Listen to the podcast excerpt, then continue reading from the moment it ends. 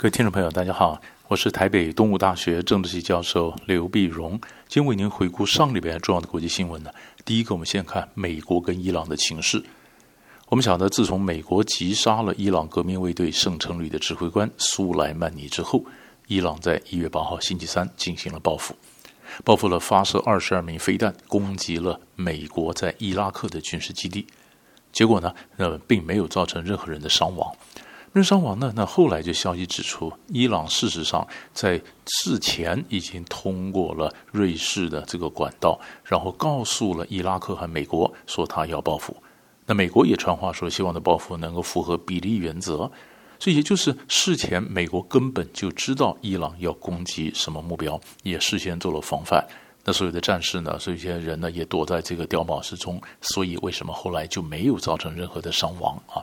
后来在攻击之后呢，那么川普举行记者会，他表示，因为没有造成任何伤亡，所以美国也不会对伊朗进行军事的反击。美国只是在一月十号星期五的时候呢，对伊朗立即出了新的制裁，制裁呢将八名的呃高官呢列入制裁名单，同时制裁伊朗的建筑业、矿业、制造业、纺织业啊等等啊。那么这可以看得出来几个事情。第一个呢，起码到目前为止看出来，美国跟伊朗双方都还蛮自我克制。对的，自我克制呢，那让这个大家以为这冲突会一发不可收拾，甚至引爆第三次世界大战，这样起码目前这块看起来是不会。可是问题是，这事情还在不断的发展。不断的发展之中呢，因为有消息指出来，美国当时攻击苏莱曼尼的同时呢，他还想击杀另外一个革命卫队的呃指挥官，那个就叫沙莱。沙莱是干什么呢？他是负责联络什叶派的组织之外呢，他负责金流，所以美国想砍断这个金流。你想砍断这个金流呢，那么，那么，那么你就必须必须，比如说像沙莱的这个问题，还想把他干掉，就后来这个击杀没有成功。所以，也就是这件事情发生以后，人们发现，那么可能苏莱曼尼不是一个偶发事件，那是一个通盘的一个计划。这会不会改变伊朗后来的反应呢？那么更重要的就是，当美当伊朗对美国进行这个攻击的时候呢，二十二枚飞弹，二十飞弹之后呢，结果他在指挥官也许太紧张了。就在攻击的时候，错误的把一个乌克兰的民航客机也当成美国那边来犯的这个飞行物，嘣，把它打下来，打下一架乌克兰籍的民航的这个飞机呢，一百七十六人全数罹难。就罹难一开始的时候，伊朗在讲说：“哎呀，飞机失事，可能是机机械的什么问题。”掩盖了三天之后。各种的这种这种被人家拍到的视频啊什么的公布出来，伊朗遮不下住，遮不住了，然后就说承认是被革命卫队错误的判断，然后打下来。那一下群众哗然，因为一百七十六人里面虽然说是有英国籍、有加拿大籍，但是绝大部分都是伊朗裔，都是伊朗人呢、哎呀，那这个这这传来以后，那整个事情去国际哗然，哗然。那革命卫队的指挥官呢，那么萨拉米也出来道歉，道歉。但是群众一下子这情绪就转移了，转移了，目前就走上街头，那么要求对伊朗政府抗议。本来苏莱曼尼在丧礼的时候，数百万群众走上街头，捶胸顿足，痛哭流涕，然后要求美国血债血还。结果现在呢？现在一下子转了，要求政府如此蛮横，做出这乌龙的攻击事件。那么这个事情必须必须要到那个这个是这个呃政府有人要下台，甚至矛头指到宗教领袖哈梅尼。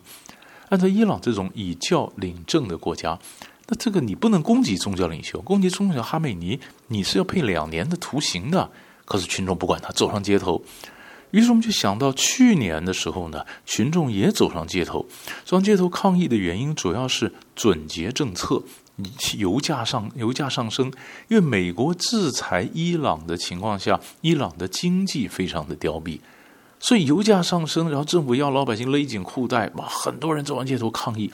抗议结果，现在你发现一则，那么这是一个误击乌克兰的这个民航机的这个乌龙的事件；二则，美国对伊朗更加进行经济制裁的话，那伊朗的日子更难过，更难过。群众会不会继续走上街头？这一次被个伊朗的政府那么压制回去了，那下次会不会重新再上来？那这个群众走上街头，对伊朗的政局又会有什么长远的影响？这又是另外一个新的骨牌效应，非常值得我们去关注。可是还没完呢，那伊朗的事情，所以伊朗不报复。那可是伊朗底下那些驻海外支持的那些所谓的代理人战争，他的支持的一些是什叶派的什叶派的民兵啊组织啊，他们会不会各地开花来攻击呢？大家最关心的就是嗯真主党，黎巴嫩真主党，他就是嗯这个伊朗支持的什叶派啊，而他主要攻击谁呢？以色列。所以，当他如果要帮伊朗来出口气，他打以色列的时候，以色列一紧张，以色列总理纳塔雅胡又赚到了。因为去年以色列三次大选都没选出多数，纳塔雅胡几次组阁都没组成，没有组成，那结果他又有很深弊案缠身。就在这个时候，如果外在的威胁增加，纳塔雅胡可以讲全国团结对付外来的威胁，他可能又活过来了。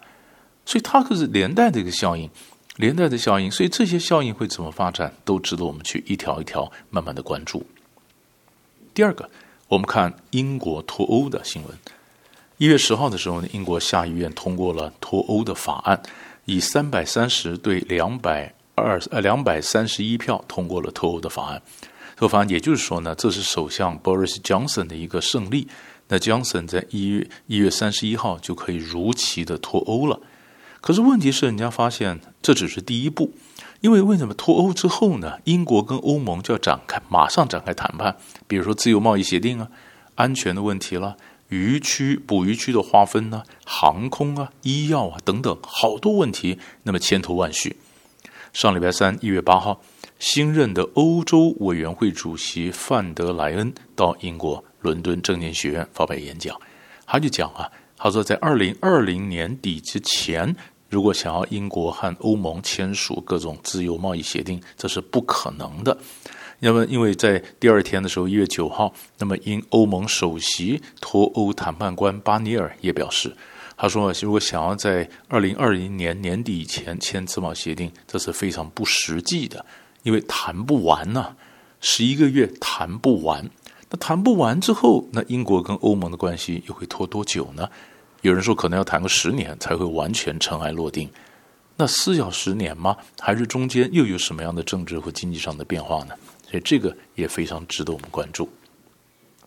最后我们看一下利比亚，利比亚很有意思的是，在一月十一号深夜，利比亚呢交战两派宣布有条件的停火。利比亚的东部呢是个军阀叫哈夫纳哈夫塔，他所引的这个部队。他后面是谁支持呢？俄罗斯啊在支持。西部是联合国承认的一个政府，叫民族团结政府。团结政府的这个总理叫萨拉杰，这是联合国承认的。但是萨拉杰呢，联合国承认的政府呢，民族团结政府非常的弱。那东部的军阀不断的步步进逼。结果在上个月圣诞节左右呢，十二十五号左右，土耳其就宣布说，我要派兵进去，去支持西部的民族团结政府。那换句话说，土耳其跟俄罗斯不是最近关系不错吗？俄罗斯支持东部的，结果土耳其是支持西部的，所以大家就看了，那俄罗斯跟土耳其会不会在利比亚结果打一场仗呢？后来发现没有，没有，因为俄罗斯跟土耳其他们在私下谈判和解。和解，他说，然后呢，俄罗斯在一月七一在上在一月初的时候呢，还呃还把这个交战各派都叫到呃托呃这个俄罗斯来来问话，说你们可不可以停火？结果在俄罗斯和土耳其达成和解的情况下，那么利比亚的东一东边的哈夫塔这一派和西边的民族团结政府双方宣布停火。哎，一个这两个和解之后停火，大家原来等着看好戏，以为土耳其跟俄罗斯会打仗，结果没有，没有。那这个就造成利比亚的情势暂时的缓和，也可以看到俄罗斯跟土耳其在中东的影响力正在不断的扩张。美国消美国在不断的撤退，而土耳其和俄罗斯的影响力，尤其俄罗斯影响力在中东的扩张，这也是一个新的现象，也值得我们关注。